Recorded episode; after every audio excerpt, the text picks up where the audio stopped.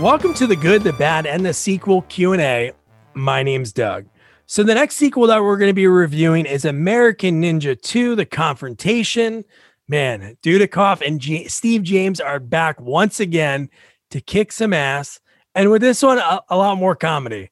And Jamie, this is one of his favorite movies growing up, so this would be really cool to be able to revisit this one, talk about the behind the scenes and break it down.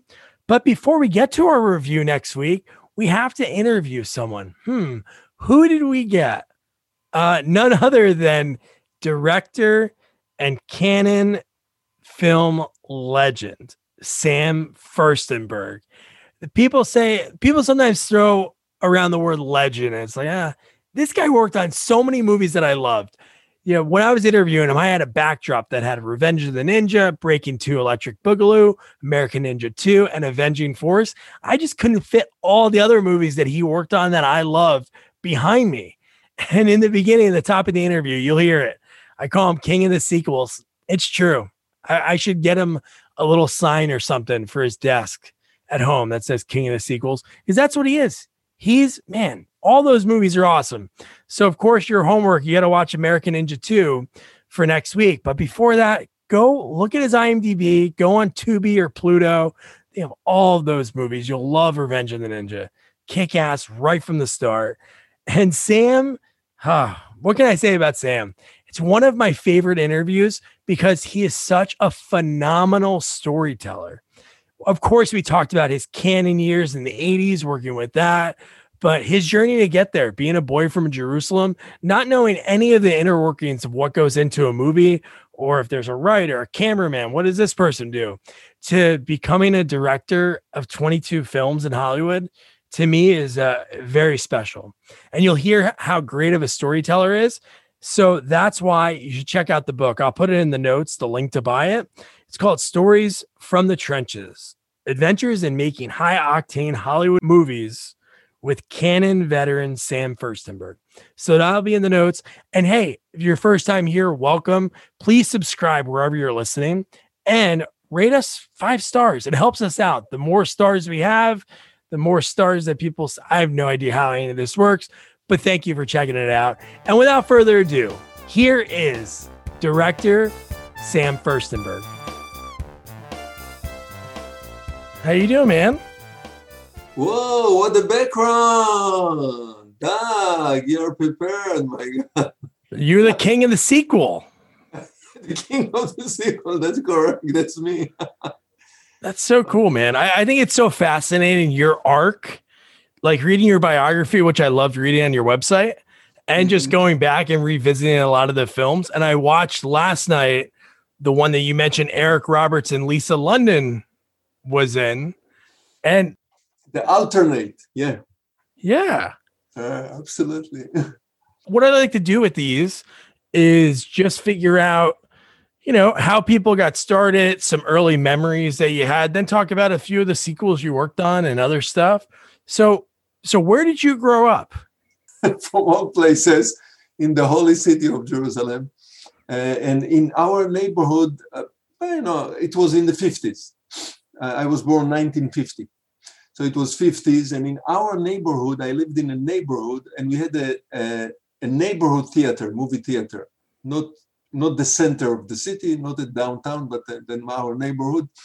And this neighborhood theater probably ran second runs, when it came back after the top theaters in the center. And I watched a lot of movies. I would say from the age of 7, I would say 8, and matinee, not in the evening, the double bill in the afternoon. And what I remember is a lot of Westerns, a lot of American movies, a lot of Westerns, World War II movies. I don't have a vivid memory of the movie, but this was the mixture. But we also saw, because it was Israel, we saw Italian movies, we saw... we'd see Turkish movies once in a while.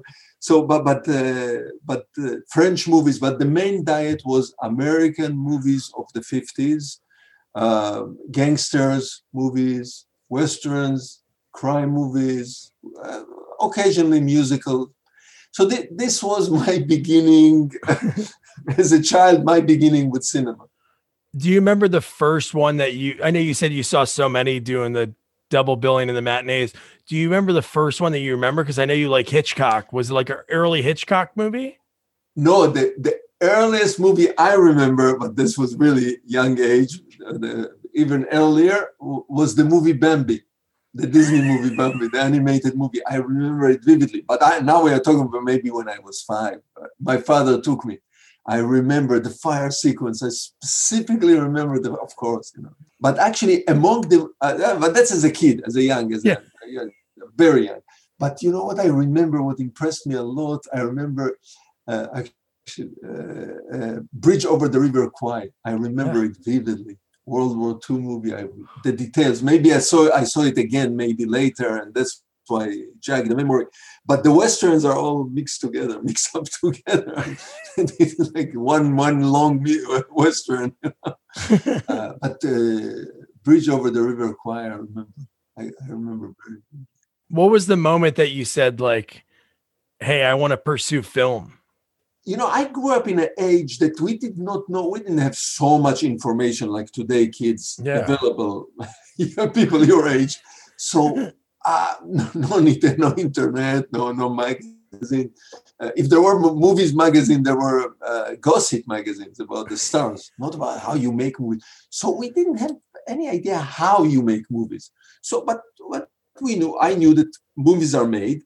Of course, later I became a high school, teenager. I saw movies in much more serious way, and I started to understand different movies, American movies, non-American movies, etc. But we were not conscious, I would say, or aware that actually there is process, that there are writers, that there is a director at this age. I enlisted when I was 18 years old, finished high school. I enlisted to the military. It's mandatory in Israel. It's a mandatory service, 3 years. And while I was in the military, and I was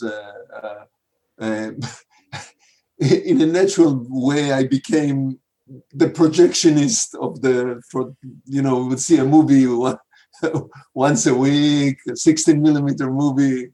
In a natural way, I became the projectionist and also the one who will choose from a list which movies we will see or which movie the others will see according to my taste. And then I started to understand, okay, this is films, and films have histories, and there are different type of films, and there is a Hitchcock, and there is a John Ford, and etc. And I said, wow, I like it. I like to tell stories. I knew, this is a natural instinct. You don't choose it. It's a talent. I was the kid who came back from the movies to the neighborhood, to the building or wherever we live, and sit on the sidewalk and tell the stories, tell the movie to the other kids. So this was me. And so I said, okay, that's what I want to do. I want to tell stories through this medium, through this cinema. So we are talking now 1920, this is and still we didn't have, or at least I didn't attempt to find out how people make movies. Now, I lived in Jerusalem, and then I was in the military all over the country. But there was an industry in Israel. There was a film industry. Oh, okay. Because now we are talking about the 68, 69, 70. There was an industry, but the industry concentrated only in one place, Tel Aviv, which is the biggest city in Israel. So it's like Hollywood. It was a small industry, not nothing big. Once in a while, an Israeli movie will come out, but I didn't know anybody who was in this business or any. The big name was Menachem Golan, later to become the head of Cannon, but he was the biggest producer in Israel when I was a teenager. So I was not connected to this world of how do you making movies and how do you make movies. I only knew that this is it. That's how I want to. That's what I want to do. I want to work in this field, in this industry, in this type of entertainment, which is called movie making. What were some of the movies that were made out of Tel Aviv? What kind of genre were they shooting? At the time, there were only two type of movies that I can remember. Either they're artistic movie, some, you know, an artist. The early movie makers in Israel, they studied either in France or in England. So if they wanted to become a movie maker, let's say you take Boaz Davidson, he's famous, he's older than me. So he went to the London film school in London. Some others went to France and they came back and they made movies. So either they came up with notion that they're artists, so they have to scrap some money and make artistic independent movie, or it was the industry that is intended to sell tickets, to make movie in order to sell tickets. And those movies were not personal expression, but rather comedies. Most of them were comedies. They, you know, once in a while, they were trying here and there to make a thriller, but they were mainly comedies. And the comedies were based on a conflict between rich and poor, mainly. So it would be love story conflict. You know, he's from a rich family, she's from a poor family. She comes from a good neighborhood, he comes from a bad neighborhood, etc. And equivalent to in Israel, we didn't have, you know, what you know here in the United States, different races, but we have people who came from all over the world. It was the beginning of the state, 50s, 60s. Immigrants came from all over the world. So you had the immigrants, there were immigrants who came from Arab countries, Muslim countries, there were immigrants who came from European countries. So this was also a conflict. A nice boy from a family from Eastern Europe meets a girl from a family that came from Morocco. Conflict of interest, it has to be resolved, usually in a comical, melodramatic way. So those were the main movies, those comedies, melodrama comedies of conflicts of society. And people loved them. There was before television. There was no television in Israel in the 60s. Oh, really? And so this was, as a visual, this was... Now, of course, American movies were big, you know, in theater because there was no television. But once in a while, when there was an Israeli movie, Hebrew-speaking movie, people flocked, usually went to see them, but they were mainly comedies. Wow. So from there, so you get out of the military, what was your first step to knowing, like, you knew, hey, this is for me? What was your first step? So I was involved in entertainment here and there in different way of entertainment. My hobby through high school, etc., was photography. I was a photographer. I knew how to develop. I was devoted photographer, busy with it as a hobby. And while I was in the military, it so happened that I became also a part of an entertainment troupe, singing and sketch. Those are kind of troupe that entertain soldiers and entertain group. So I was part of it. I was not a great actor or a singer or not a great voice, but I was in entertainment. I was always involved in entertainment and photography. So theater, photography, stage, and photography really leads itself to cinema. You know, you see stage, photography. So I decided, it was 21, 3 years. I finished the military service, 21. I said, I'm going to Hollywood to study movie making. Wow. How do you make movies? I even had an opportunity. I didn't even have to buy a ticket because our troupe, the one that I told you, the entertainment troupe, was sent on a mission to the United States to some kind of propaganda type of, to tour all campuses in the United States to promote the Israeli culture, let's put it this way. Oh, really? So I was here in a tour, 3 months or 4 months tour, starting from New York, all over the north and the south, and ended up in New York 3 months. It was 1972, when the tour, and then I met some people, I started to ask, and part of the tour was in Los Angeles, of course, obviously. We came to Los Angeles, and every place our hosts will take us places to see. And here in Los Angeles, where I live now, I'm talking to you from Los Angeles, our host took us to Universal Tour, to see Universal. And, you know, you see, there is the tour and they show the stages and they show how special effect. It was 72. It was primitive compared to the tours today. Anyway, the tour ends on some kind of a hill over the hills over, it looks over Los Angeles, over the valley, and that's the end of the tour. I was so impressed. I'm looking over the city and I tell myself, that's it. This is my place. I was made for here. This place was made for me. I'm coming back. We ended the tour in New York. I told my friend, adios, amigos. Thank you very much. I'm not going back with you. He said, what? I'm staying in. That's it. I'm staying in the U.S., of course. And I did in New York. They went back. The troop went back to Israel. I stayed in New York. And from New York, I came back to Los Angeles with the sole purpose of studying filmmaking. How do you make movies? Did you know anybody in the States at the time? Did you have any family or anyone over here?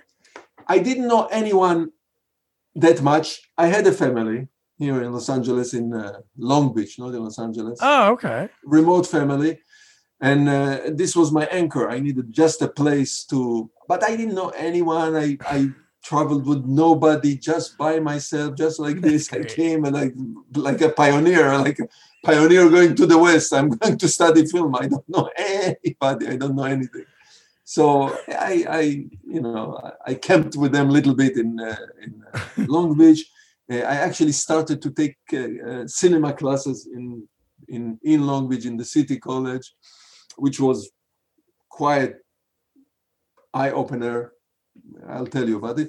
But then I moved to Los Angeles, and I enlisted in a film school here after I took a few classes in Long Beach, here in Los Angeles, but at Columbia College of Arts, which was dedicated to filmmaking, television and filmmaking. That's great. So then from there, when was your first time? Did you know at that time you wanted to be like behind the camera, or you just were any job within working in film? Did you think about writing, producing, or just directing? As I mentioned before, I didn't know. And truly, I'm telling you, this is really the truth. I'm 21 years old, 22, 72.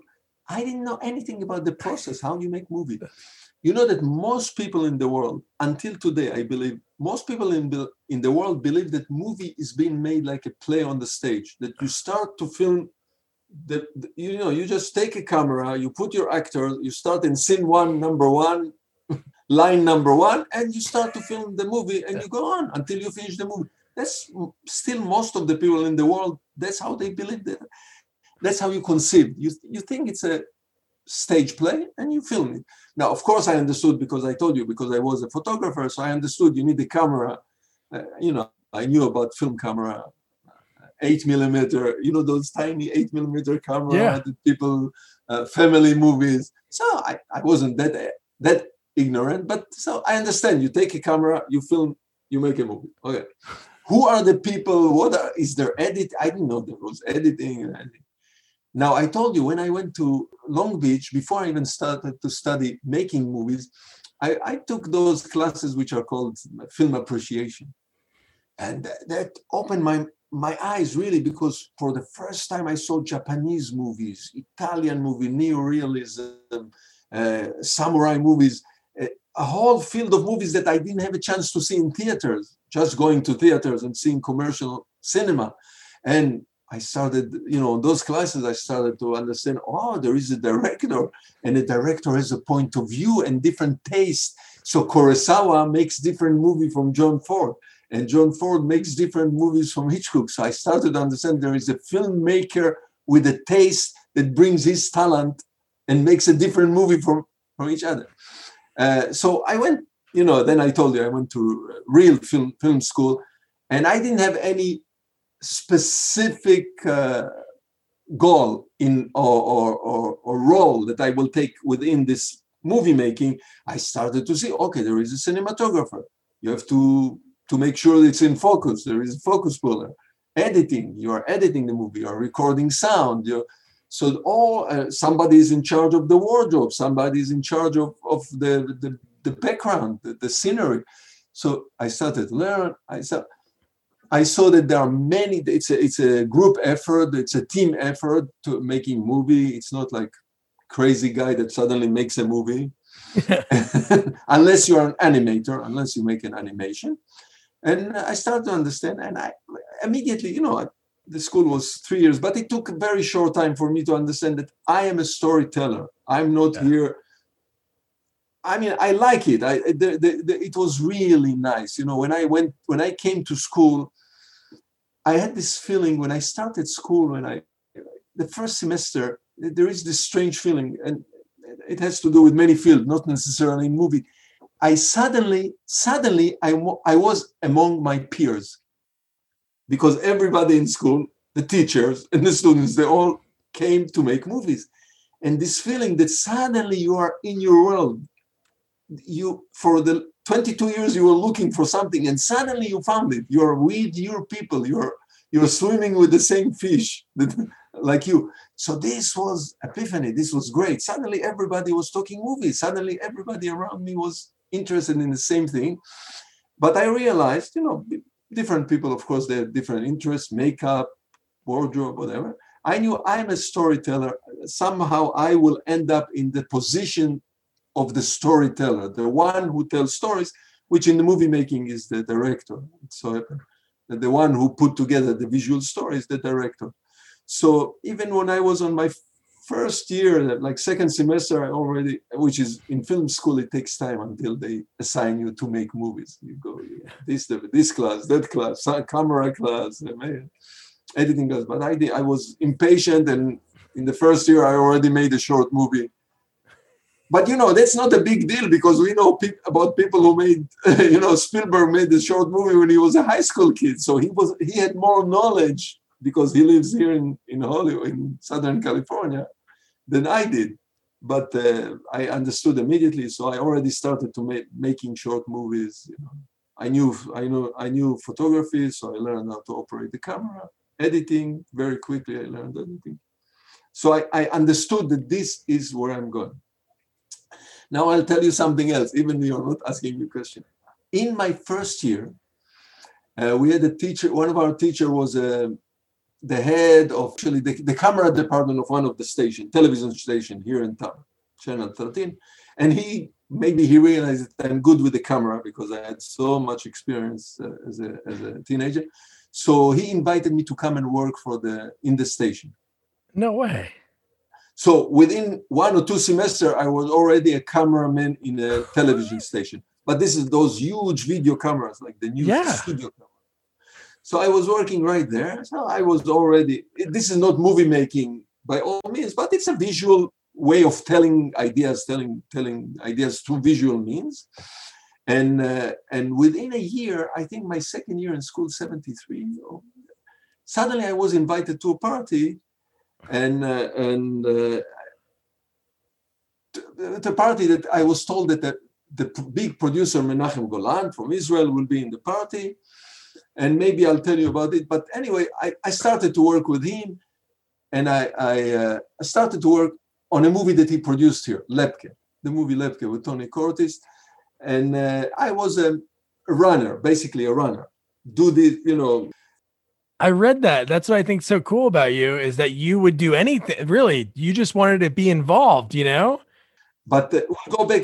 But once again, I met there, the cinematographer was Andrew Davis. He became a director later, famous director. Yeah. Andrew, he kind of befriended. He was already cinematographer. I was just running and bringing coffee. And he looked at me and said, "Listen, I see you want to be a movie maker. You have to leave this. Don't do the coffee business and the chair business anymore. You have to be next to the director. You do everything to become assistant director, because you will be a director one day." So back to school, yeah. So back to your question. Eventually, I understood that I have to be a director to tell visual stories. Yeah. So when was your first opportunity? Obviously, Andrew said, "Hey, you need to get into that assistant director chair." Did you have that opportunity?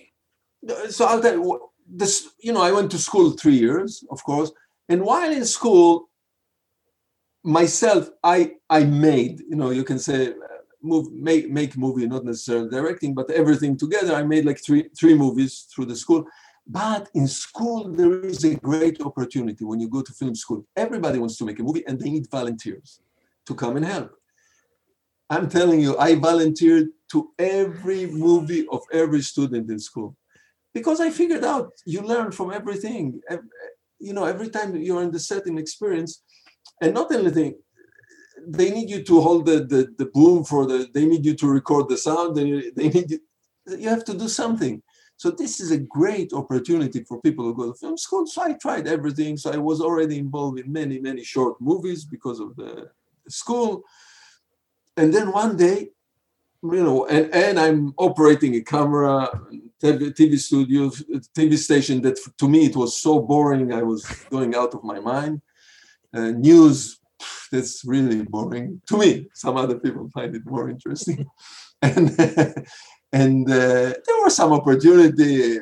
Once in a while, we were doing wrestling before the wrestling became big thing. Nice. So doing wrestling with the camera. Bozo the Clown, I used to operate camera. Oh, okay.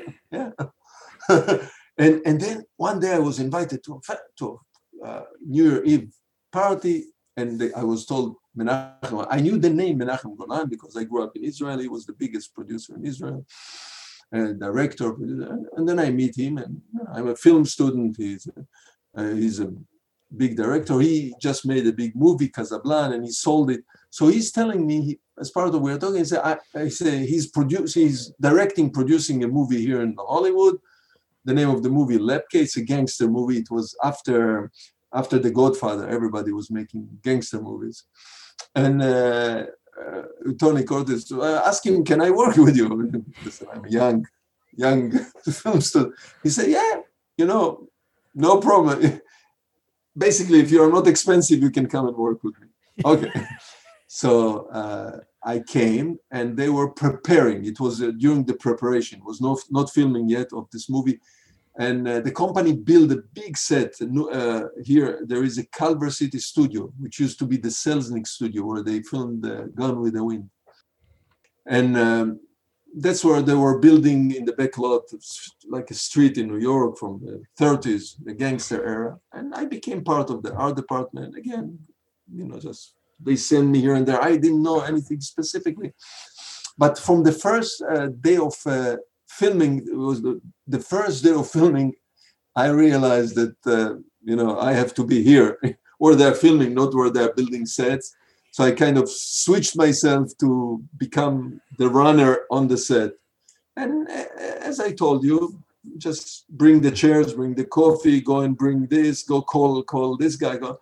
And I was next to the director. I decided if I want to learn movie making, I have to stay right in this area. Yeah.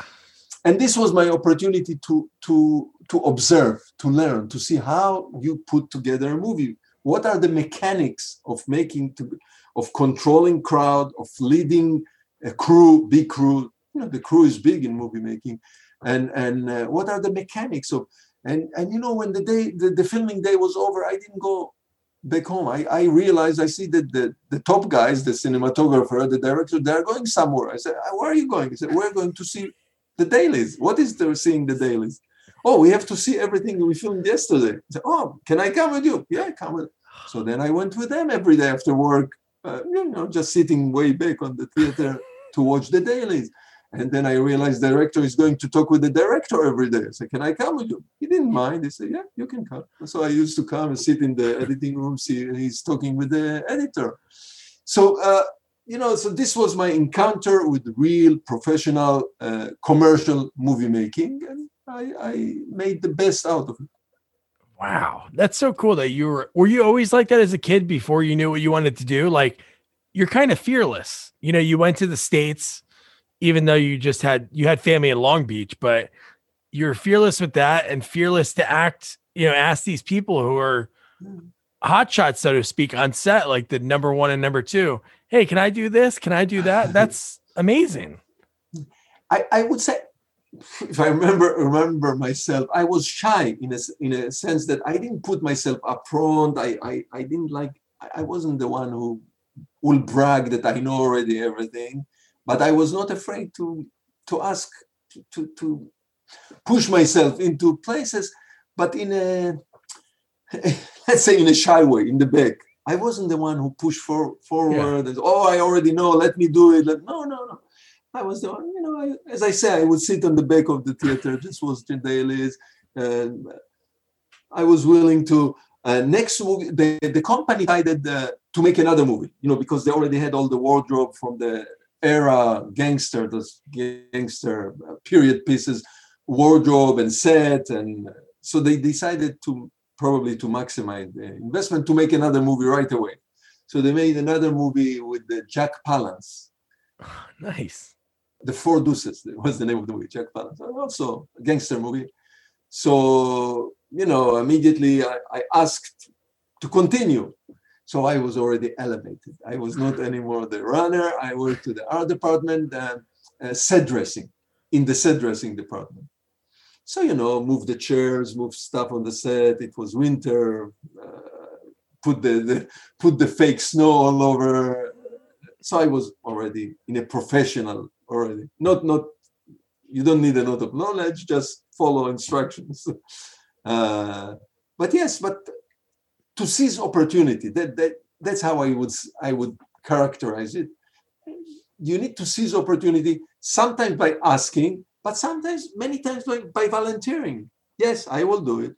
So right away, here you get two movies right away. And then I heard somebody told me about another movie, not made, not by a student, but a very, very low budget, some independent low budget movies. We're looking for professional people that will work for cheap. So I immediately contacted me and a friend that was a friend. Name of the movie was not the famous The Gambler movie, but another low budget movie, The Gambler. So because the crew is so small, so I have to lay tracks for the camera, for the dolly. So, you move on. And then Andy Davis had a chance to photograph, to film another movie, low budget movie, The Eyes of Dr. Cheney.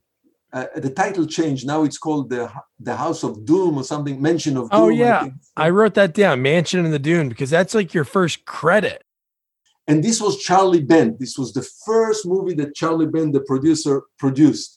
Later, he became a big producer of low-budget sci-fi type of movies. But this was the first one. And they were looking probably for cheap labor. So Andy called me. I had a friend, electrician, much, much more knowledgeable than me. He called us too. Would you guys come over, work with it? And boom, suddenly I found myself, I'm the grip. Because there was one grip, one electrician. This was a small, tiny crew. Director was Michael Pataki. And not arguing about the money, seizing the opportunity, not how much you are going to pay me. Yes, I'll come. Whatever, I didn't even ask how much they will pay at the end of the week. Whatever the check came or the cash, whatever the case, at the end of the week, we were happy. I had a very minimal means. I needed very little. I was a student. All along, I'm still a student in school, Yeah. Everything I'm telling you, I'm still a student going to classes. So I juggled myself between like working and running. And I mainly, if it was night shoot, I would take day classes. If it was a day shooting, I would take night classes. I'm juggling between trying to finish film school and all those little movies. But you just... If you're really devoted, that's my opinion, and I talk with young people today, young filmmakers. If you are really devoted, you believe that this is your calling to tell stories cinematically, you do whatever it takes to be involved. Just you do it. Unless you are so talented. Listen, when you hear other stories, it's kind of the same. When you hear the Steven Spielberg story, he came to Universal and he worked with no salary for a year or two. He was just working. Nobody knew why he's there, and he was working. Never asked for money. Just showing up and working. That's kind of the same. Oh, man. So how does it go from there? So that I think Mansion of the Doomed, I think it's around 76, 75-ish. Yeah. So how do you get from there to One More Chance? What are you doing in those 5 years? I will tell you, I started to work mainly with Menachem Golan and Yoram Globus. Oh, nice. They had a company. Later, they became Cannon. They didn't have Cannon at the time. They had a company which was called A Merry Euro Picture. And this company produced those two movies that I told you, Lepke and Four Deuces. And then they had an office and they needed a runner, real runner. I had a motorcycle at the time. So I became, I was the office runner, until I found between movies. And basically I would drive with the motorcycle to agency, bring a script, take script. No, there were no email. We think about the thing. We cannot believe that there was a time when there was no email. Yeah. And bring a contract, so just run around town, studios, agencies. And they were basically trying to make another movie, third movie here in Hollywood. But for some reason that I didn't understand at the time, financing, they couldn't make it. And one day, Golan tells me, I'm going to make, he put together a movie, but they're going to shoot it in Israel, back in Israel. But it's an American movie. It was called The Diamonds with Robert Shaw. The movie was Diamond with Robert Shaw. Oh, nice. And later on, Richard Roundtree was added, Shelley Winters. He said, I'm going to Israel. I had to close the office. I said, can I come with you? I want to work with you in Israel. I'm still going to school. So if you pay your way to Israel, you can come. You will help us as one of the assistant directors. And I knew I wanted to be assistant director. So, of course, I quit school for one semester or whatever, delayed. And I bought a ticket. I went to Israel. And I worked there as an assistant to the assistant director, second assistant, what they call it, third assistant director, assistant to the assistant director.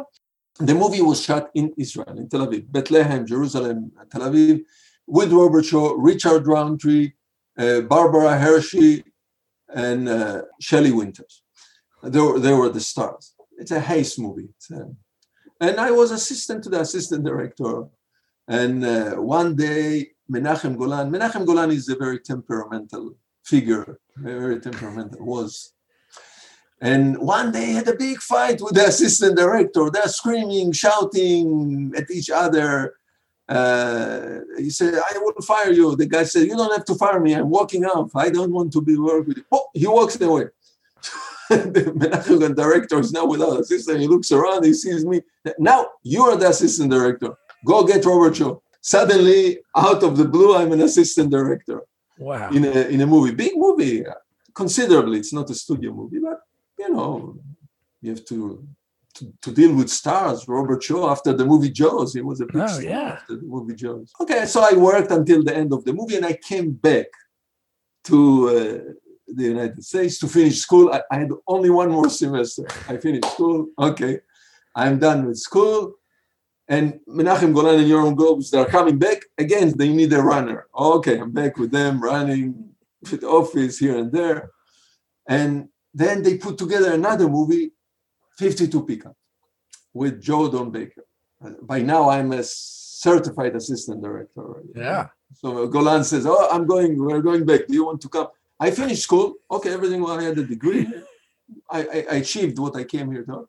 I said, okay, I'll come with you back to Israel. I got all my stuff with the motorcycle and everything back to Israel.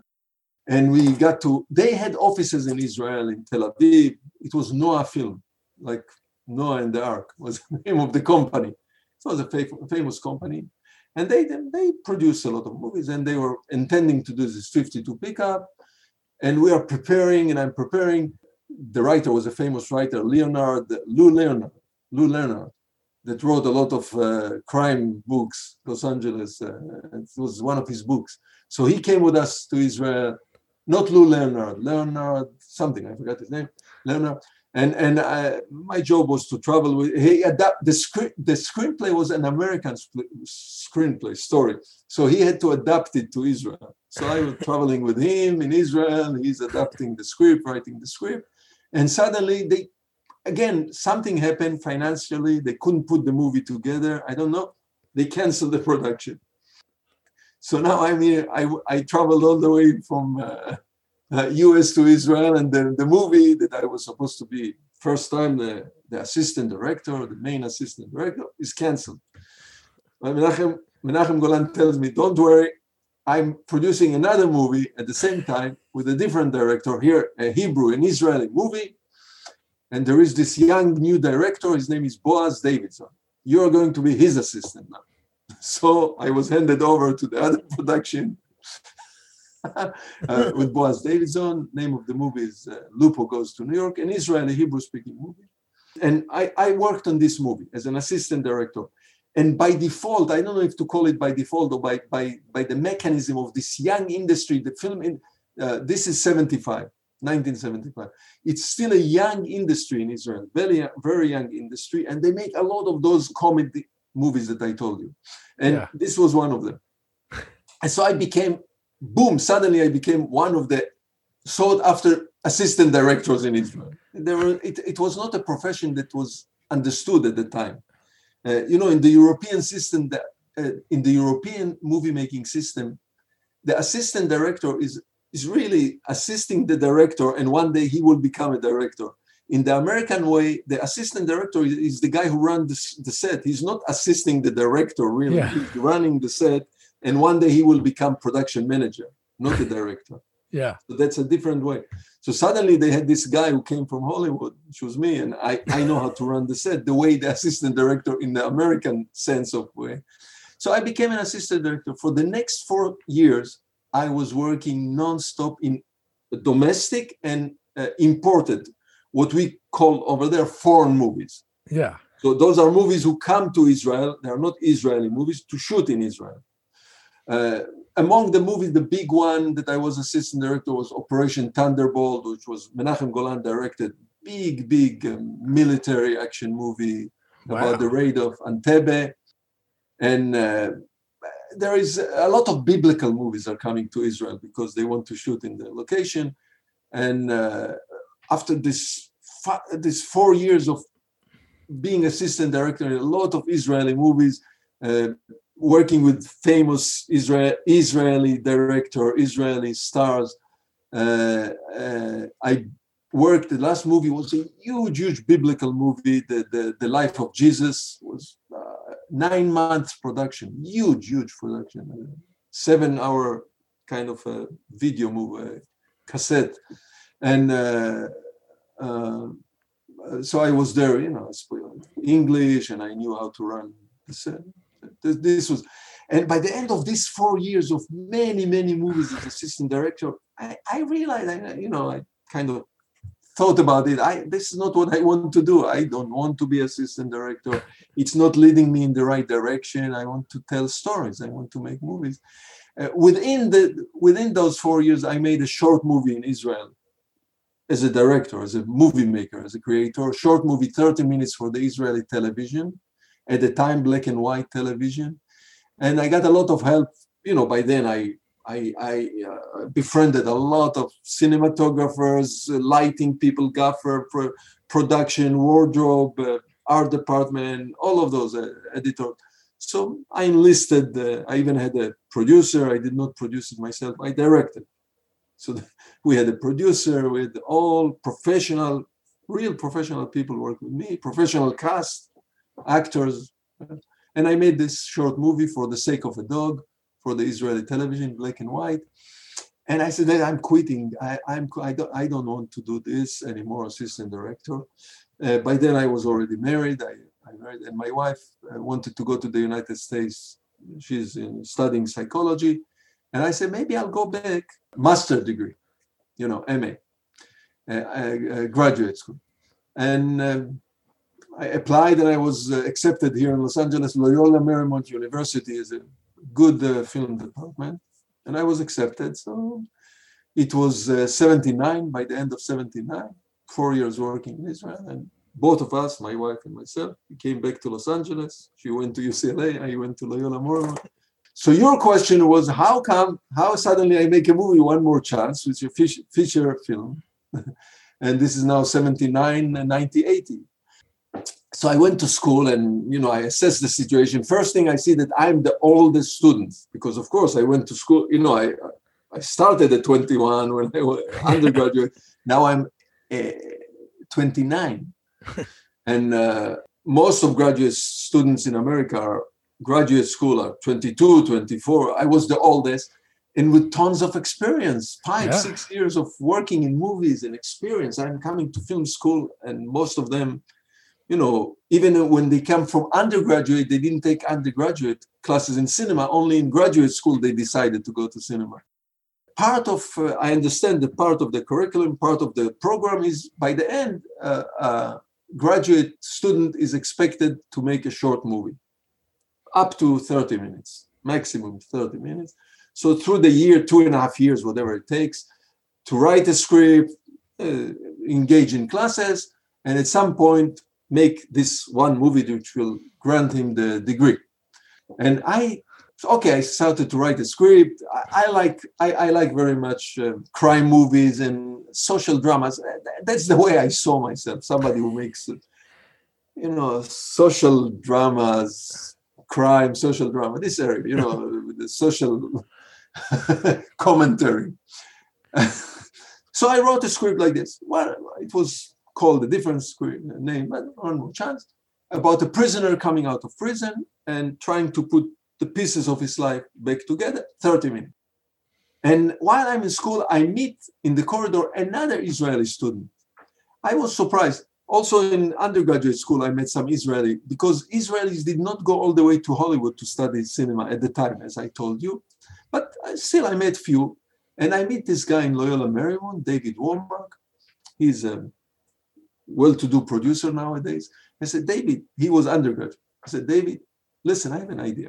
I showed him the movie one For the Sake of a Dog, the one I made in Israel. He was pretty impressed. So David, listen, I already made a 30-minute movie. I don't want to make a 30-minute movie. I want to use those 2.5 years that I'm here to make a feature film, 90 minutes. And I already wrote a script, 30 minutes. But how about if you want to produce and I want to direct, together we'll make a feature film? He liked the idea. And how we're going to make it will convince the school, that the university, the department, that it's beneficiary to the cinema department to produce a full feature movie. So the school will produce the movie, the film school in the Loyola Marymount. So I expanded the script to 90 minutes, made it a full story of a guy coming out of prison, trying to put his life together. And we went to school, to the heads of the department, whatever it takes, and we convinced them that it will be beneficial if they create a class, and the class will be producing a movie. I have the experience, and this is great for all the students. It was a win-win situation, no question about it. And they agreed. We created a class, you know, for 3 semesters at least. You need a year to and we'll teach.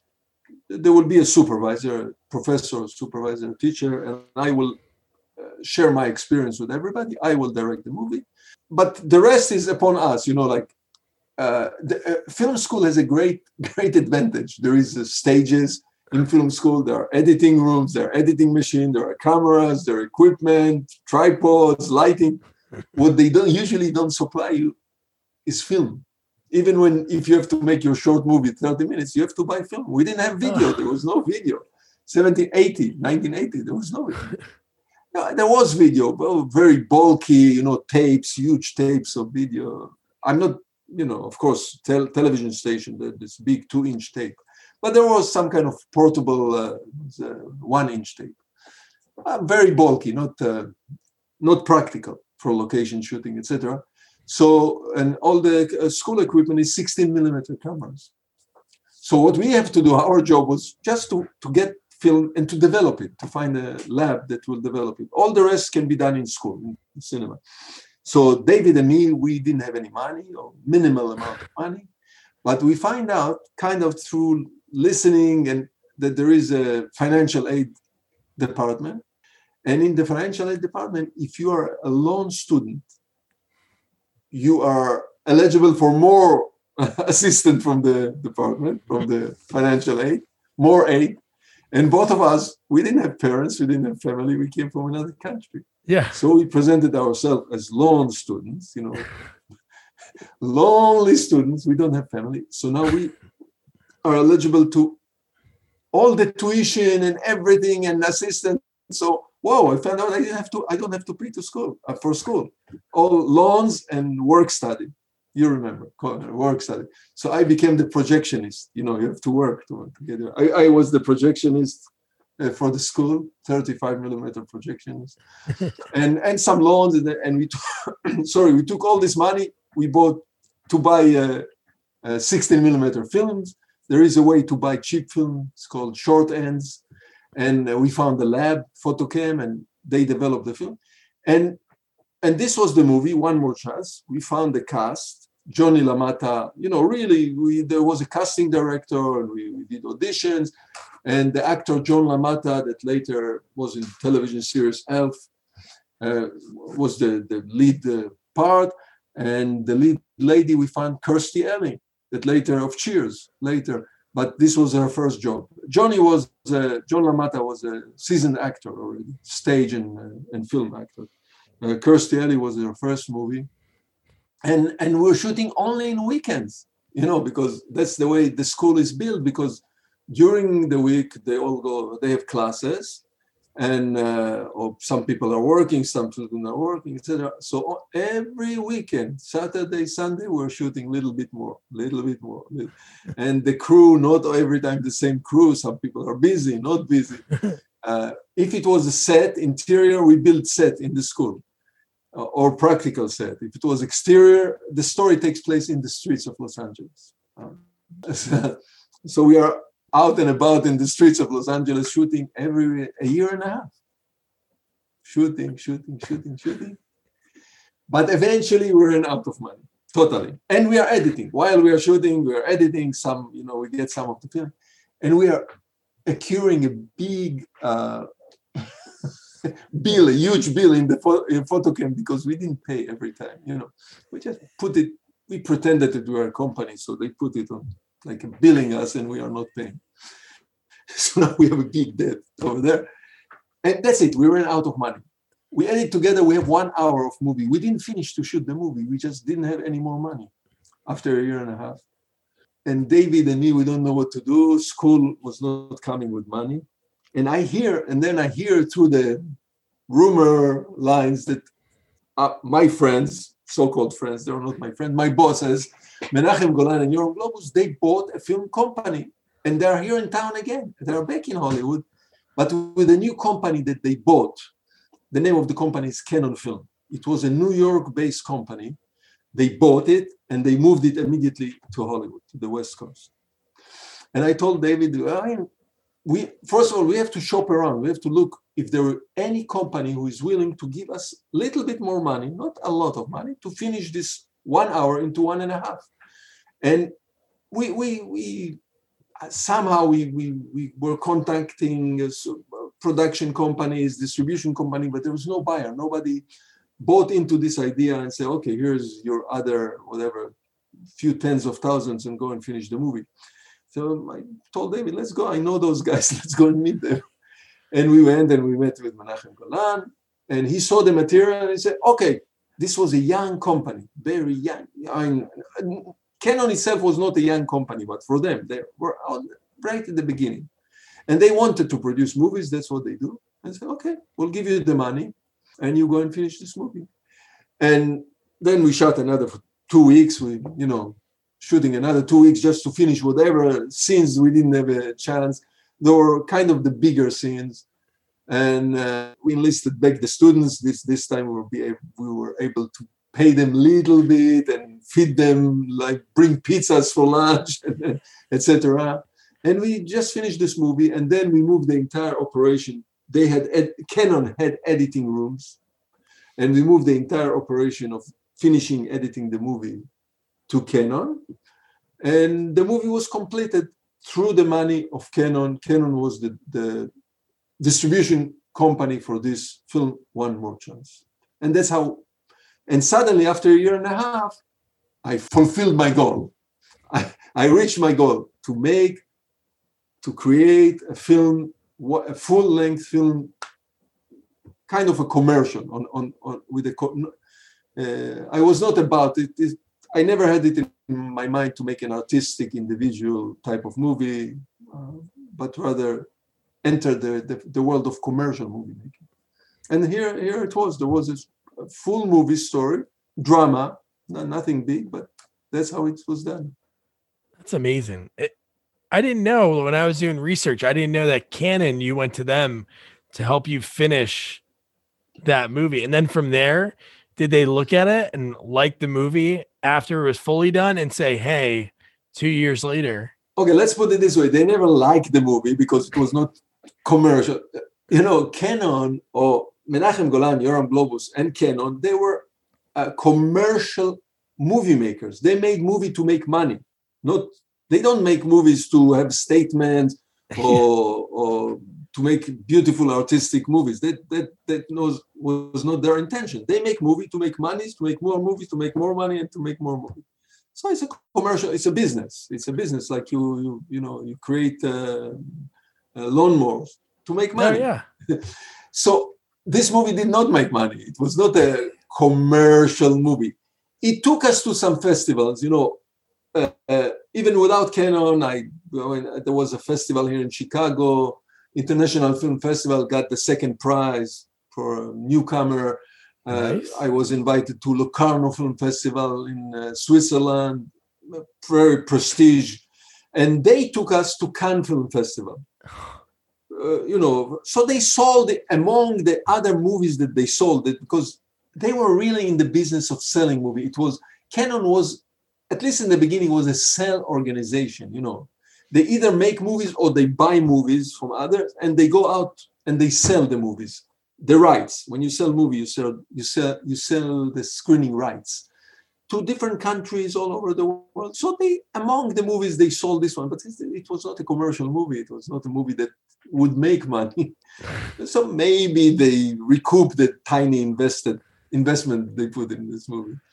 But to answer your question, they like the movie? No, but they knew, okay, we have here a guy that knows how to tell a story in a cinematic way. So we have here a guy that we know him from years back when he was assistant director, so he knows how to run the set. He understands the schedule, money, budget, not money, budget, schedule. And he had proven himself that he can put together 90 minutes of a story, beginning, middle, end, drama, acting, the actors, he can control, direct actors, control. Let's call it direct actor, conduct a full crew, and put together a story. So maybe we can use it. So maybe I'm exaggerating, but this is the way of thinking.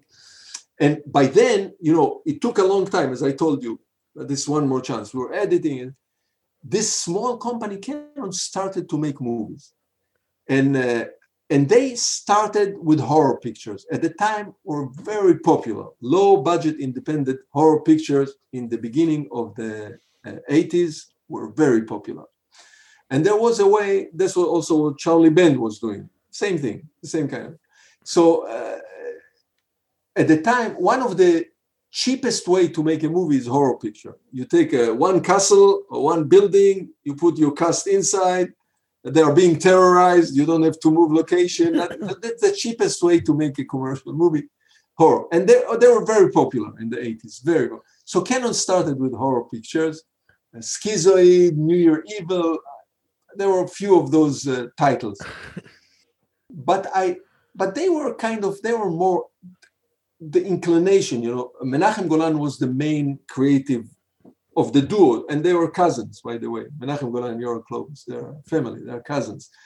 So it was kind of divided that Menachem Golan was more of the creative part of it, or not more of, he was the creative part of the duo, and Yoram Globus was the financial part of the duo.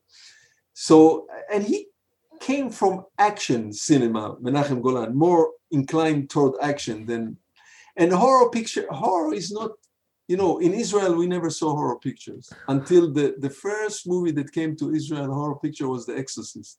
There was never a horror picture, never played in Israel. Israeli audience don't buy into this illusion of horror.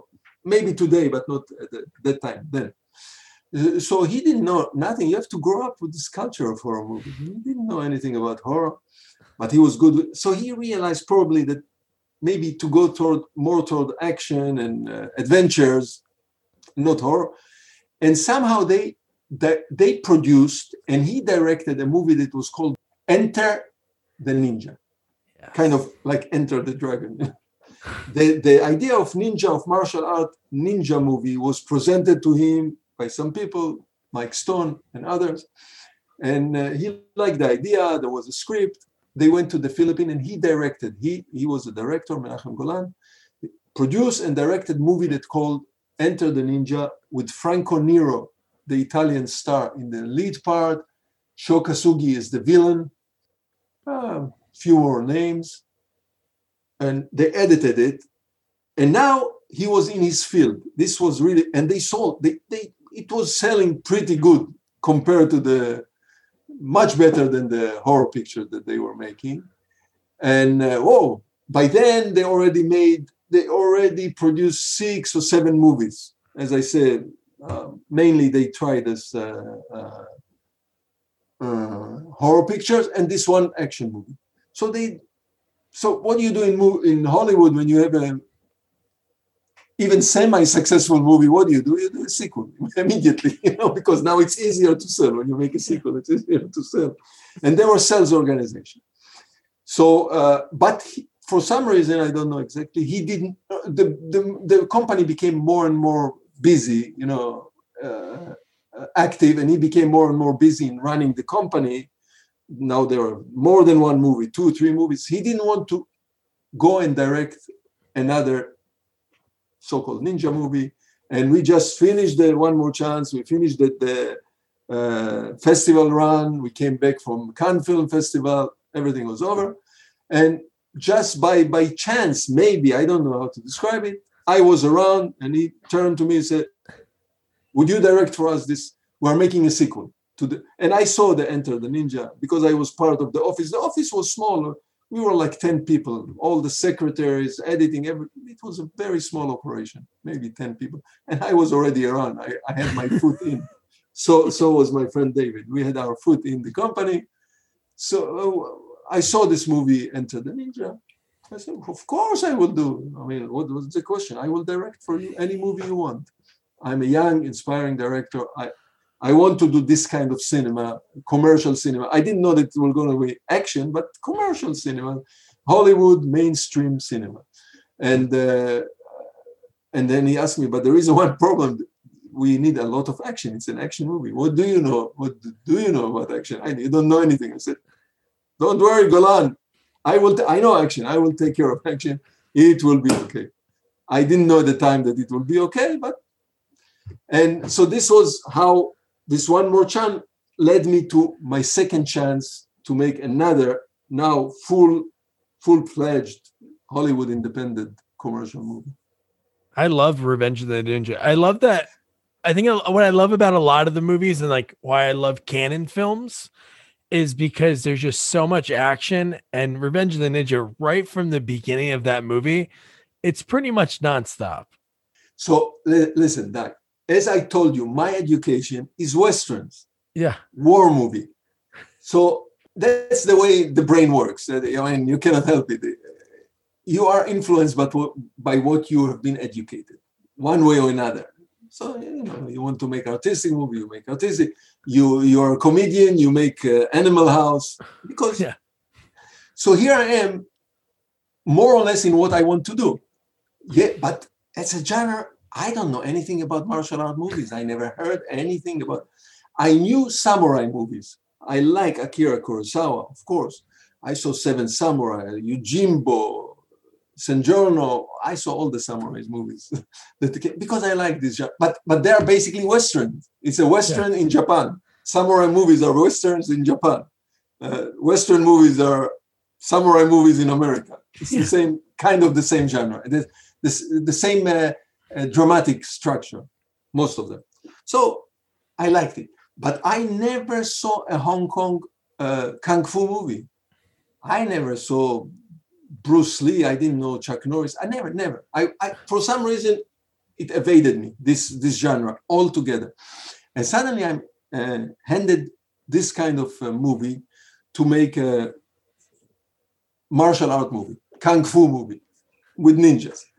But luckily enough, I was introduced to Sho Kosugi. Sho Kosugi was the villain in the movie Enter the Ninja. They liked him very much, the company, and they decide to make a movie with him, and he will be the hero. No, not the villain. In this movie, Revenge of, that's what they told me. You have to go with this.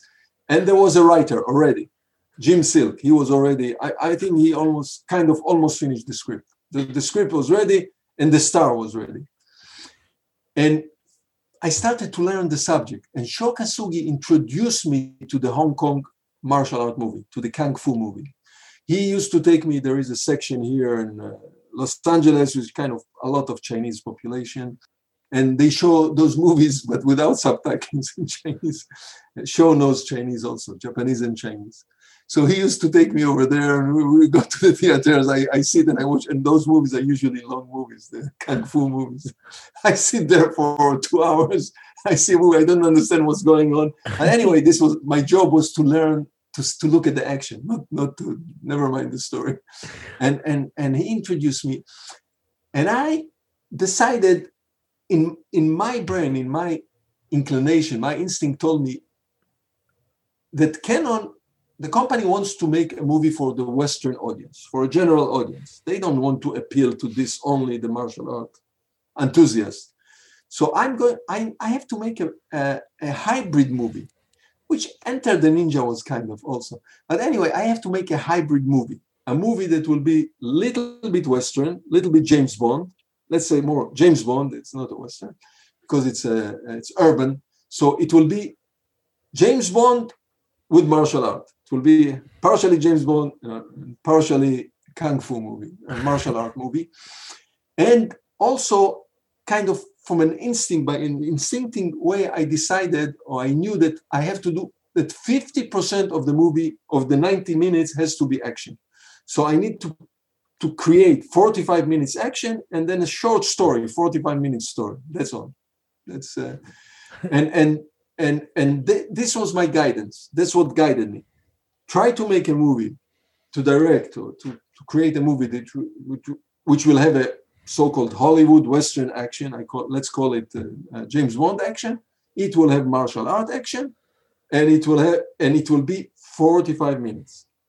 The action part of it, at least. The other thing I immediately understood by instinct, but not only by instinct. If you see any James Bond movie, it starts with an action. Yeah. The movie opens, you're in an action sequence. And only then the story starts. James Bond introduced himself after the action. So I said, I'm going to do the same thing. We're going to start with a bang. Big action movie. And the rest is structure. You know, 3 big action sequences, opening in the middle, at the end, 1 chase scene somewhere, and few more minor action sequences. Let's call it that. And the big one are lasting 7 minutes. You know, they are long, 7 minutes to 10 minutes. Revenge of the Ninja on the roof, I think we are 12 minutes at the ending, with the end sequence. And then there are like 3 minutes action sequences. So there is a structure to a movie. It's not just, you know, it's really, there is a structure, that frame that everything fits into this. And that's probably why Revenge of the Ninja looks the way you describe it. Out of all of those decisions and that I had to make, the type of the movie that I thought that will fit me as a director, the type of movie that will fit me there. Now, as I told you, I did not think that I will end up in action at all. I did not think. Yeah. And I did not think that this will lead to any succession later. This is one movie. Let's make it. This is called Revenge of the Ninja. It's an action movie. Maybe I'll make another One More Chance later, or some tragedy. I don't know what. I didn't know where the career was going. You did so good with it because that movie was awesome and it did well, right? So for Cannon, it did more than well. Anecdotically, this is an anecdote. Cannon Company was one of few independent companies that were operating in the same arena at the time. One of them was Zoetrope, Coppola. There was Shapiro Glickenhaus. There were Crown Entertainment. There were many companies. Not many, let's say not many, but there were enough companies that were operating in this arena of low-budget independent movie. Either adventures, they concentrate. Corelco was one of little bit bigger than the others, and they did genre movies, what we call genre movies, either action, adventures, horror, or softcore porno kind of TNA. They used to call them TNA movies. So every one of those companies specialized in the type of movie. So Cannon was one of them. Now, every one of those companies, the goal of all of those companies is to make a movie that will be picked up by a studio for distribution. Making movie is much easier than distributing movie. Distributing movie in North America, US and Canada, is a complicated process with knowledge and advertising and theaters and regions, and it's pretty complex. Small, tiny company cannot do it by itself. So for them, the goal is to get a distribution by a major company. And when we say major, we mean the studios, MGM, Universal, Paramount. And there were few smaller distribution companies. So every movie that every one of those companies finished, first they present it to the big ones, to the seven big ones, or to the six. United Artists was not existing anymore. So there were the big six one, Paramount, Warner Brothers, Fox, Universal. And if they were rejected, they would go to a smaller company. But this was the holy grail, if you get it. So Cannon was the same, no exception. Every movie they made, they showed to every... Now, Cannon was a company that globally they distributed themselves. They sold it. They did not distribute. They sold the rights.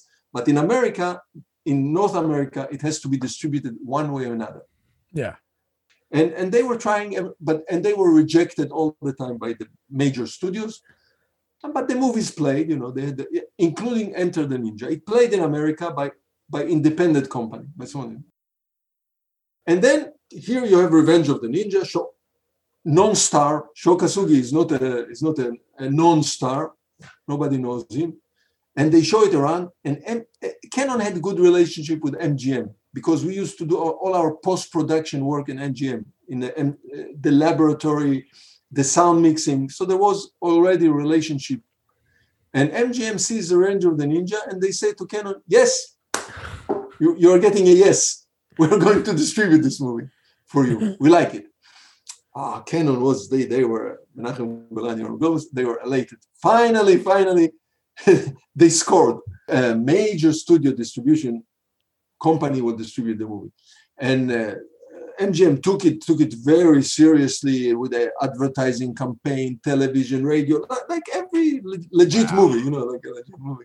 And they opened out 800 theater in a system that was called flip-flop. They have the system, I don't know if it still exists. It was east of the Mississippi, west of the Mississippi. So you do 800 prints. Prints are expensive. Even at the time, every print was $1,000 to create a print for the theater, 35 millimeter print.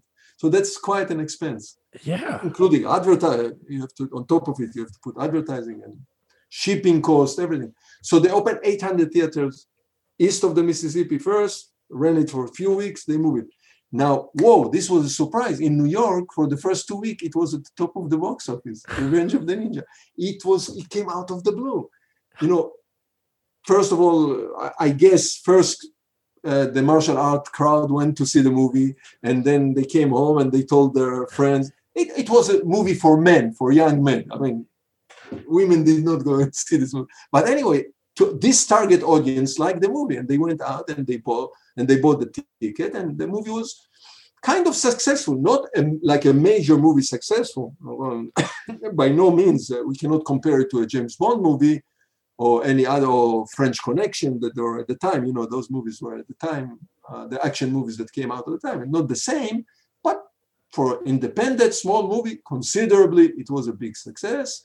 and Cannon was happy, MGM was happy. Now they are talking bigger numbers, not huge numbers of money, bigger numbers. And of course, what do they want to do? Sequel. Did you see it in the movie theater when it was out in Los Angeles? What was that like? The first time you sat in the theater and saw your movie? Of course, listen, we see a lot of screenings before it goes out. Yeah. You know? And then I had to see the screenings with MGM, etc. But we decided, David produced the same guy, David Warnbach, produced the movie, Revenge of the Ninja. And we said, okay, I said, David, we have to go and buy a ticket and go see the movie in a real theater. And let's go to the neighborhood, not in Los Angeles. There is an area, Westwood, where they used to show the movie, Prestige Theaters or Hollywood Boulevard. But then, of course, the neighborhood. I said, but this is a movie of a neighborhood. It's not a movie of Westwood. So we went to Culver City over there, a neighborhood which the audience is mixed, ethnically mixed, you know, blue collar, white, black audience, Hispanic, mixed, you know. And of course, when we go to a theater, only men with their sons. You know, so the boys or boys came alone without parents. So this was the crowd, boys, men, mainly, maybe, you know, I don't want to discriminate against women. There were probably also women. And boy, now it starts to run, and I see that the audience participate. You know, they interact with the screen. The boys are screaming. They are standing on the chairs, and they move in the aisle. So I see that there is enthusiasm that it works. Doug, listen, we know, maybe we don't know. The medium of cinema is a type of entertainment tool that manipulates audience emotion. So is theater, let's say. I mean, not much different, but cinema much stronger. Cinema has bigger influence on human emotions. And if you see people crying, laughing, screaming in theater, means that it's successful. The means are working. Really manipulating so there was a lot of screaming, shouting, interacting with the screen, of course. You know, it was a boys' movie. When we came out of the theater, there was a kind of a column next to the theater, and two boys, 8, 10, it was an R-rated movie, but you know, they snuck in, maybe 11 years old, and they are trying to jump and flip from the column to the sidewalk. I told David, this is a success. It's okay.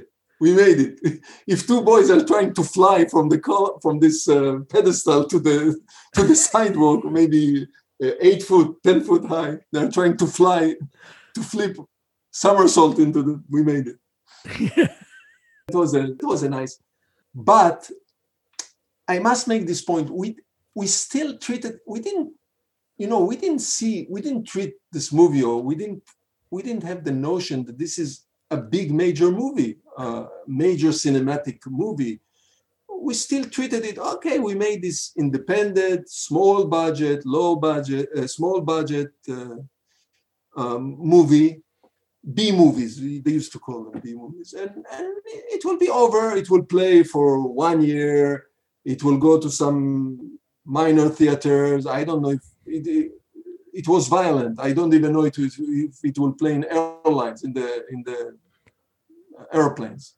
And there is the span of life of this movie is half a year, and then it will be forgotten, and that's it. Maybe we'll be lucky. We'll make another movie. So that's the way we treated it. Us, and we didn't keep any outtakes. We didn't keep, like, you know, they treat the big movies, the major movies. They keep the props, they keep the merchandise. We didn't have anything. Now people are looking for stuff. There is nothing left. Did you personally keep any mementos, like the script or anything? Very little. I have the mask, the silver mask of the Bed Ninja. I took with me. I took two. I donated one to, there is a museum here in Los Angeles, a martial art museum. I gave them one, and I keep one. And Sho Kosugi gave me a sword, katana, as a gift. Awesome. At the time, I didn't know. I was too ignorant, but it's customary in Japan, in the East, to give gifts. So because I directed the movie, he gave me nice katana. I have it here. I don't have anything else from this. I have the mask. But that's cool that you at least. Yeah. I have the mask and the gift, the sword, the gift. And I get so many requests for. Do you have anything? Can we buy anything? I have posters. Some of the posters. Maybe the press kit is lying somewhere. Yeah. I got at the time they had the kits of black and white and color stills that they gave the theaters. Nice. To hang in the lobby cars. They used to call them the lobby cars. So I have a set of black and white, a set of color. That's all. But the reason was that that's the way we treated those movies. We did not think that they will last for more than half a year, the span of the life of those movies. It was followed by sequels, Revenge of the Ninja, Revenge of Ninja 3, The Domination, which was not as successful, but the jewel of the crown, the pinnacle was American Ninja. American Ninja went off the roof, they broke all records for independent, low budget. We're not talking a turtle, Ninja Turtles, but American Ninja broke all records for this type of movies, independent, low budget action movie. Yeah, so let's talk about that. I think it's so cool. Just looking at the movies that you directed, it was like for 3 years straight, you were working with those two men, Michael Dudikoff and Steve James. Actually, Steve, 4 years or four movies in a row, because you did Riverbend after that. But it's funny when you think of Michael Dudikoff, I don't know if he did any ninja movies before American Ninja, but he was in Bachelor Party with Tom Hanks. That's how I remembered him, because I was born in 86. So I saw these later, but I remember seeing him in American Ninja and I'm like, that's the guy from Bachelor Party. Not only, he was also there was a television show, Star in the Family. He was in this television show. It was not a huge show, but he was a regular in Star in the Family. I think it was Star in the Family, Star of the Family, Star in the Family. But so he kind of became I was within Cannon, and I became kind of director of sequel. In between, I also, I made the Ninja 3, The Domination with Lucinda Dickey and Sho Kosugi, which were not as successful as Revenge of the Ninja. And then they needed a director to do the sequel for Breakin'. Breakin' was a huge success for Cannon. Huge success. And for MGM. So immediately sequel, and it's one of the only sequels I know today. I learned in the history of Hollywood that came out in the same year. The original and the sequel, both of them came out in 1 year. In 1 year, so it's one of the only, maybe the only movie that came out in 1 year sequel. So I was enlisted because I knew already Lucinda. I was enlisted to do the Breakin' 2: Electric Boogaloo, which was also a very successful movie. Sam, I got to tell you, if you could get a nickel for every time that whenever somebody says something to, they say electric, but it could be anything at all. Like on a golf course, my buddy would be like, hole 2, Electric Boogaloo. It became a meme. There is a big article. Somebody wrote a big article about this. And sadly enough, lately in a negative connotation, very negative connotation. There is the Boogaloo's movement. The Boogaloo movement is a white supremacy that in the resurrection of Civil War, sequel to the Civil War, Electric Boogaloo. The same thing, but in a negative connotation. Yes, you're right. And it was also a successful movie, which also survived the test of time, like Revenge of the Ninja. Strangely enough, Ninja 3, The Domination became a huge cult movie because this is one strange movie, let me tell you, but became a huge cult movie lately in the last 7 years, 8 years. But then Menachem Golan, he wants to go back to the ninja, in between we had this Electric Boogaloo. He said, I want to continue with the ninja, but I have an idea. Menachem Golan tells me, I want to do an American ninja. This is basically an absurd idea because this whole ninja thing is a Japanese. It's not even Chinese. Martial art go between Korea, Japan, China, whatever. Ninja is only Japanese. Yeah. Only Japanese. This is part of the culture, of the heritage, of the mythology of Japan, of the martial art of Japan. And he wants to make American ninja. listen, I don't care. I don't care. It's your company. Whatever you want to make, we'll make. And I actually like the idea. Why not? So that's how it was born. That's how it was launched. Let's make a movie. No Sho Kosugi, nobody. American Ninja. I was involved in writing the script. There was a writer, of course. We hired them, right? There were producers. I directed. There were producers, Gideon Amir and Avi Kleinberger, and there was a writer, Paul DeMilke. He was hired, and all of us together, we started to work on the script, and the character came to life. He will be a soldier. It will be a James Deanish type of a character, chip on the shoulder, the reluctant hero. All of this was developed as we were working on the script. And then the script was done, and there was time for casting, and we decided in Hollywood, usually casting goes through agencies. The company sends the description of the characters of the intended movie to the agencies. The agents send the actors for reading, auditions. But the other way is open audition. Open audition, anyone can come. Agent, not agent, doesn't matter. Actor, not actor. And we were looking, we didn't know if we were looking for an actor or martial artist. Maybe we'll find another Bruce Lee, you know, who knows, or another Chuck Norris. So it was open. So there was a message was sent to all the martial art dojos, the schools in the area, and to the agencies as well. And many people came in for this part, for Joe, and other people came from the other part, that Steve James did.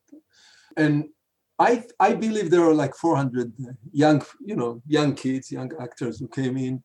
And first they went through, before they even came to read for the part, they went through a test, martial art, to see if they are capable, or if they are real, if they are capable, if they can do it. They didn't have to be martial artists, but good enough so they can.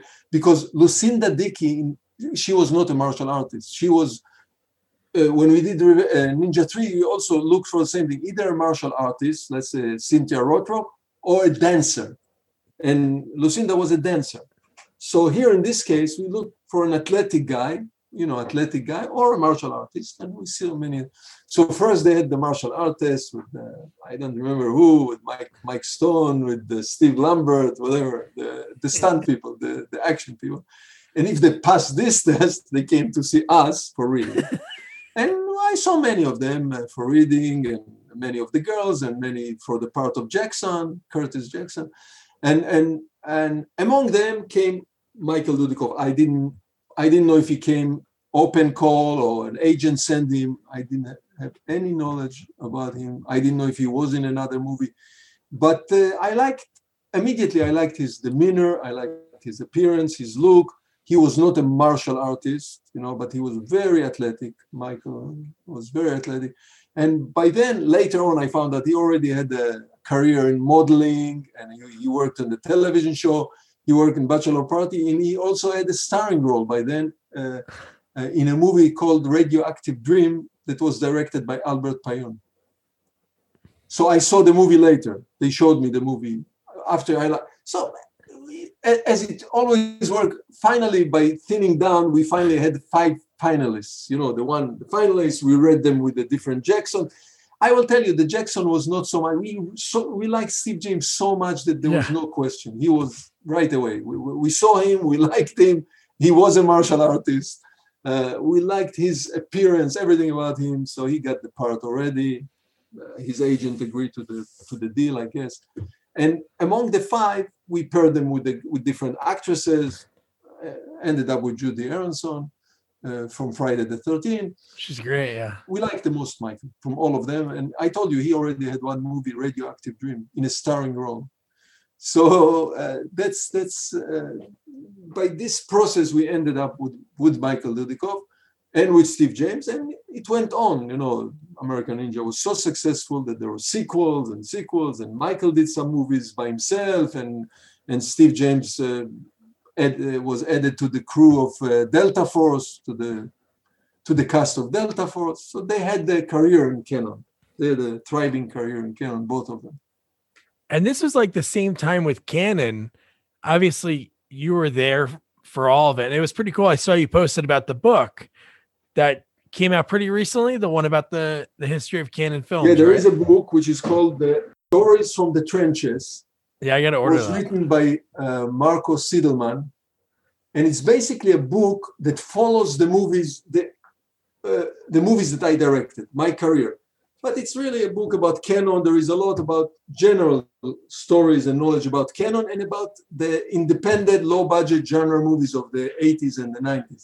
But it follows, the narrative follows the movies that I made. And yeah, this is the book. So that's awesome. If anybody is interested, you guys can get this book, Stories from the Trenches. That's so cool. And then right about that, with Cannon, the reason I obviously love your movies, but the other movies that they did at the same time, because I think it was like 85 or 86 was Death Wish 3. They did Death Wish 4. They were also doing like Stallone Cobra. So they were doing so well, even on the other end of it. So what happened among the companies that we were talking about, the independent, everybody wanted to be, there was a term there then that was called the mini major. Majors were the six we mentioned, you know, Universal, MGM, Warner, Fox. But there were a couple of companies that were trying to create mini studio. The most successful at the time was Coppola with Zoetrope. He had a company which was almost a studio. He bought he had a studio here, a small studio in across from Paramount on Melrose Boulevard. There is a small studio. He bought it, and this was then he moved his studio to San Francisco. Later there are a few more, you know, of course Spielberg with Dreamworld, but at the time everybody wanted to become a mini major. And Canon grew to become the biggest of all of them. They didn't have a lot. They didn't have a physical studio, but they had more movies. They were producing more movies than any other independent company or any other major company at the time. There was a moment that they would produce like 40 movies a year. Wow. The top. You're mentioning the top years, 86, 87. This was the top of the company.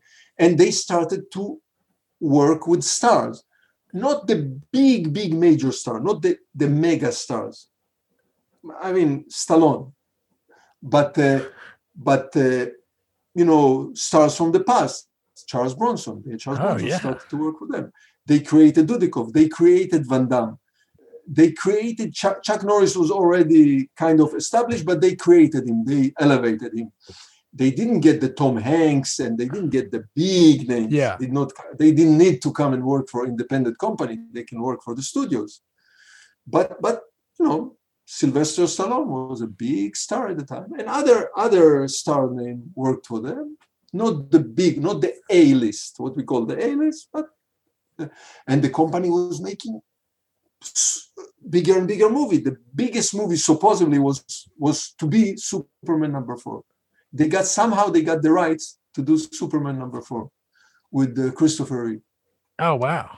So, yeah, you're right. Big names. Faye Dunaway. Big names used to work for Canon. And the company was a madhouse. At that time, the company was a madhouse. We were doing those small, still doing American Ninja 2, Avenging Force. But we became the fringe, the side of the company, nobody paying attention to us. So I did whatever I wanted at that time because they were busy now with the big budget, with Toby Hooper, Invaders from Mars, Invasion USA with Chuck Norris. Oh, yeah. So those suddenly became big budget movies, and our movies, they didn't bother us at all. I did whatever I wanted. That's good. Yeah, but the company became a big company. But of course, we know today, historically, retrospectively, didn't have a base financially. The company didn't have a base, and quality didn't have a base. They did not produce this company that produced about 400 movies. I can say that they had one really A-list good movie, Runaway Train. Yeah, Eric Roberts, yeah. That's the only, in my opinion, many other people think about the same thing. I mean, they did a movie with John Cassavetes, but that's not a mega movie. Yeah. But they did an opera, Othello, but one excellent movie, only one, Runaway Train. and you cannot sustain a company. But, you know, the studios, maybe not every year they have great mega movie, but once every 3 years, they must have, every studio must have one or two great big box, huge box office success and critical success. And Cannon didn't have the financial base or the quality to sustain for a long time. And like the growth was like going crazy, and it was inevitable from a corporation point of view. It doesn't matter if you make movie or you sell toothpaste, that such a company will collapse, because there was no income, there was no profit. One thing I read, and I don't know if you knew about this, again, this is something I read online, so I don't know if it's 100% true, but Cannon purchased the rights to Spider-Man? There was a moment that those hero comic books were not very successful and sought after. Oh, they were. The big boom came after Spider-Man, the first Spider-Man. Yeah, yeah, but like Captain America bombed in the late 70s. They were able to purchase the rights to Superman, even though Superman was big, but was not big like today, you know, like the huge event movies. So Superman was success, but somehow they succeeded to purchase the right to Superman, to Spider-Man, to Captain America, but they didn't do anything with it. They didn't have either or enough money or enough knowledge or whatever. Yeah. And only later they became what they are today, you know, the super movies, the super mega movies of the comic books. Yeah, we discussed the second Captain America like TV movie because they were trying to do it to get a series, and it's just like, it's so bad when you try to do those effects back then that they could do now. It just doesn't look good.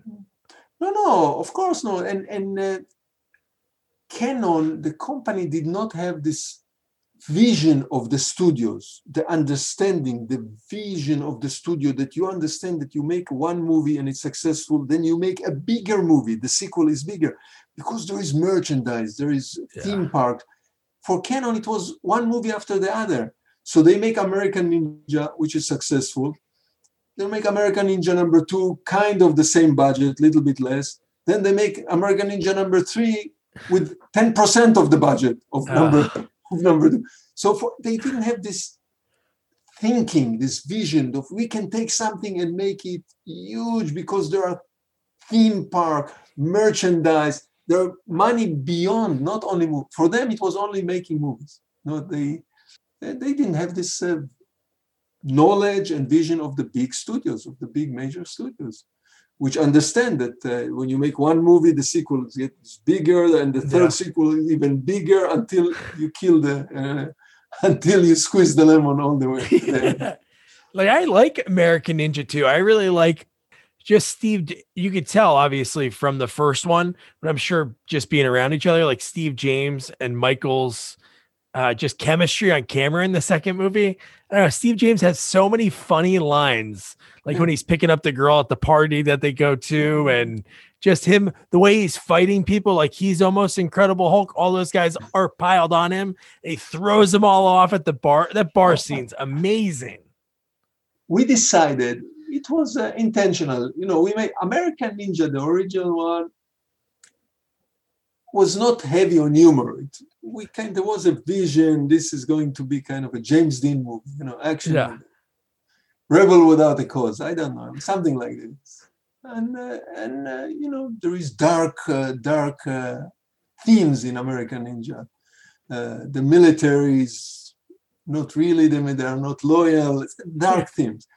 When we came to do the second movie, Ninja 3, the American Ninja number 2, we went to South Africa, and we were suddenly in this kind of tropical atmosphere, and we adapted the script to be in this kind of tropical atmosphere, and it called itself, we shed ourselves from this serious, dark part of the, and suddenly now we are dealing with science fiction, with fictional ninjas, with some scientists, so we are entering some fantasy land and comedy.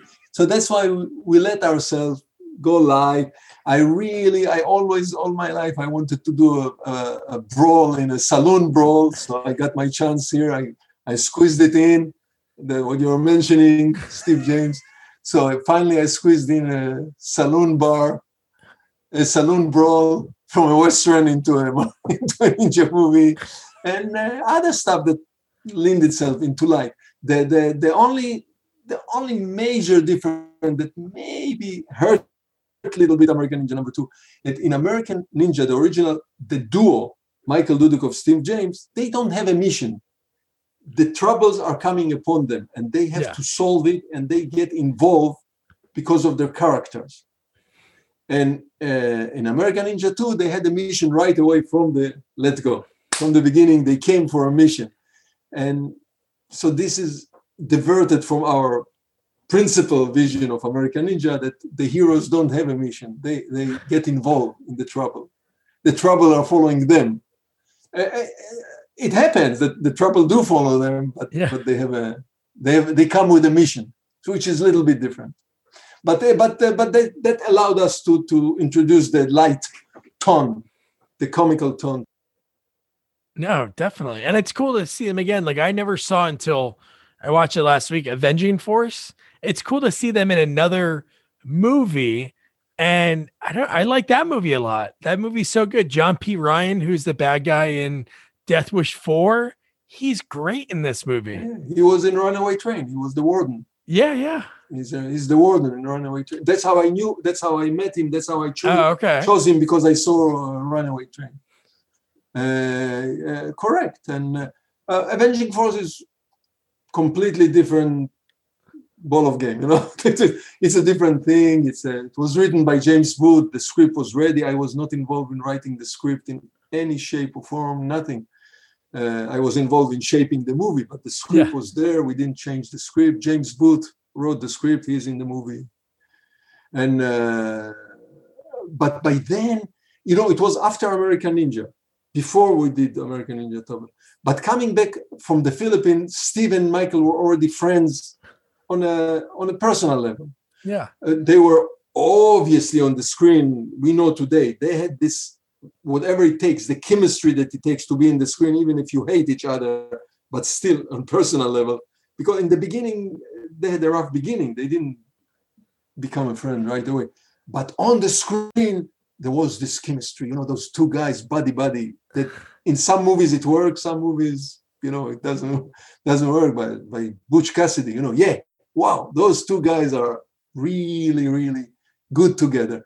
You believe that they will sacrifice each other's life for the other. And so by then, when we went to do Avenging Force, this chemistry was already there, and the friendship was there, and it's obvious, though in Avenging Force, Steve does not finish the movie. He doesn't last. His character doesn't last all the way to the end. But then we got back to. Then we flew to South Africa, to Cape Town to do. And you know, by then the chemistry between the two of them was already working, and they knew each other, little nuances and how to interact with each other. So it works pretty well. So it was a good duo. It was a good pair. And then they did Steve and Michael continue American Ninja number 5, I think, number 4. Again, they were together, and so on. Yeah, so it was successful. Listen, every movie we know today, American Ninja is quite a success in terms of low budget independent action movie. Huge success. We believe it's 35 years and it's still playing in all the channels and late night and. It's reissued on DVDs, Blu-rays. We estimate that the movie will have been seen by more than 100 million people worldwide in this span of 35 years. And every young kid, most of the young kids in the world, they know American Ninja. So there is a secret to it. You're thinking, why this movie success? Because there are many, many movies in the world. Every year, there are hundreds and thousands of movies. So, part of it is the key. Of course, most of all is the character and the charisma of Michael Dudikoff. No question about it. You know, he's the lead. He's the star. He leads the movie. Then the chemistry between him and Steve James, the buddy, the two of them, and the love story with Judy Aronson. So those three elements, of course, you know, of course, there are ninjas, there is a story, there is betrayal, there is drama, there is everything. But those elements, Dudikoff, Steve James, Michael Dudikoff, Judy Aronson, and the very elaborate fight sequences and action sequences. And that's what made the movie. So no big secret here. Yeah. You know, it's funny, like when you say, and I believe you, like the movies that you did were low budget. It's funny the way a low budget looked in the 80s or maybe even the 90s. But if you watch a low budget movie today, there's like a huge difference between that and the movie in the movie theater. It's insane. Doug, we didn't know then. We called ourselves low budget. Today, when we look at back, now it's classified medium budget. It's not low budget. You know, we went to the Philippines. We had a huge crew, 3 camera units, 9 weeks of shooting, 6 days a week. This is not a low budget. Low budget is 5 weeks shooting in one unit horror picture today. So we had more budget then. Our budget then was bigger than low budget of today. Yeah. So it was not a tiny movie. The crew in the Philippines was more than 200 people, the crew. And we were shooting 9 weeks, six days a week. This is a luxurious, and I was not denied of anything as a director. I want a motorcycle. A motorcycle was not in the script. We wanted a motorcycle that we couldn't find in the Philippines. We flew one from Hong Kong. We wanted this specific ninja motorcycle. A motorcycle came from whatever I asked for was there. We need the 300 martial artists to do this big scene, was so-called. So we titled the Ninja School. We got 300 martial artists. So it was not jeeps, explosions, stunt people, whatever we wanted. We got whatever we requested, whatever I requested as a director, or my crew, or my stunt crew, or my action people, we got. So it was not a tiny budget. Today, we know. At the time, we called ourselves low budget because compared to a James Bond movie, we were low budget. Compared to any action movie that the studios made, we were low budget. But today, we know. Today, it's classified medium budget, they call it. And that's why the look is big, because we got everything we wanted. Really. And those movies were much longer. There were scenes that were taken out. Menachem Golan did not like movies which are longer than 90 minutes. 95 was the top of the top that he allowed. And the only exception was Avenging Force, that he let me go a little bit over 95. So we still have scenes. So yes, you got the best scenes, the scenes which didn't work out, the scenes which were the quality was not great, boom, they're out of the movie. So that's why today when you look at them, and you cannot compare them to the day movies with all the special effects, the optical effects, the screens. If you look at Fast and Furious or you look at any of the superhero movies, no comparison whatsoever. But for the time, True Lies was bigger than American Ninja. But not much bigger, you know? Yeah, that's what I mean. There were no much bigger action in True Lies or Predator than in American Ninja. But those were big budget movies. True Lies, Predators were big budget movies. But the same kind, the same genre. So Cannon was able to compete. We could compete with them, more or less, especially in the home video market. When the kids went to the rental shop to rent a cassette, VHS, they didn't see the difference between Predator and American Ninja. For them, it was the same quality. This was perfect. I honestly like all the interviews I did, even when I talked like Eric Roberts or Lisa or William Sadler, anyone, I like finding out how they started. That's the most important thing for me. So I loved hearing how you got started in it and then touching a little bit of your history. And then of course with Cannon. So Sam, thank you so much. Thank you very much. It was a terrific interview. Interesting. You have an interesting field that you're interested in and you explore it. And thank you for having me. And I hope your viewers and listeners will enjoy it. Man, Sam, king of the sequels, right? And king of the storytelling. His stories are so cool. I love that when I asked him if he went to the movies to check it out.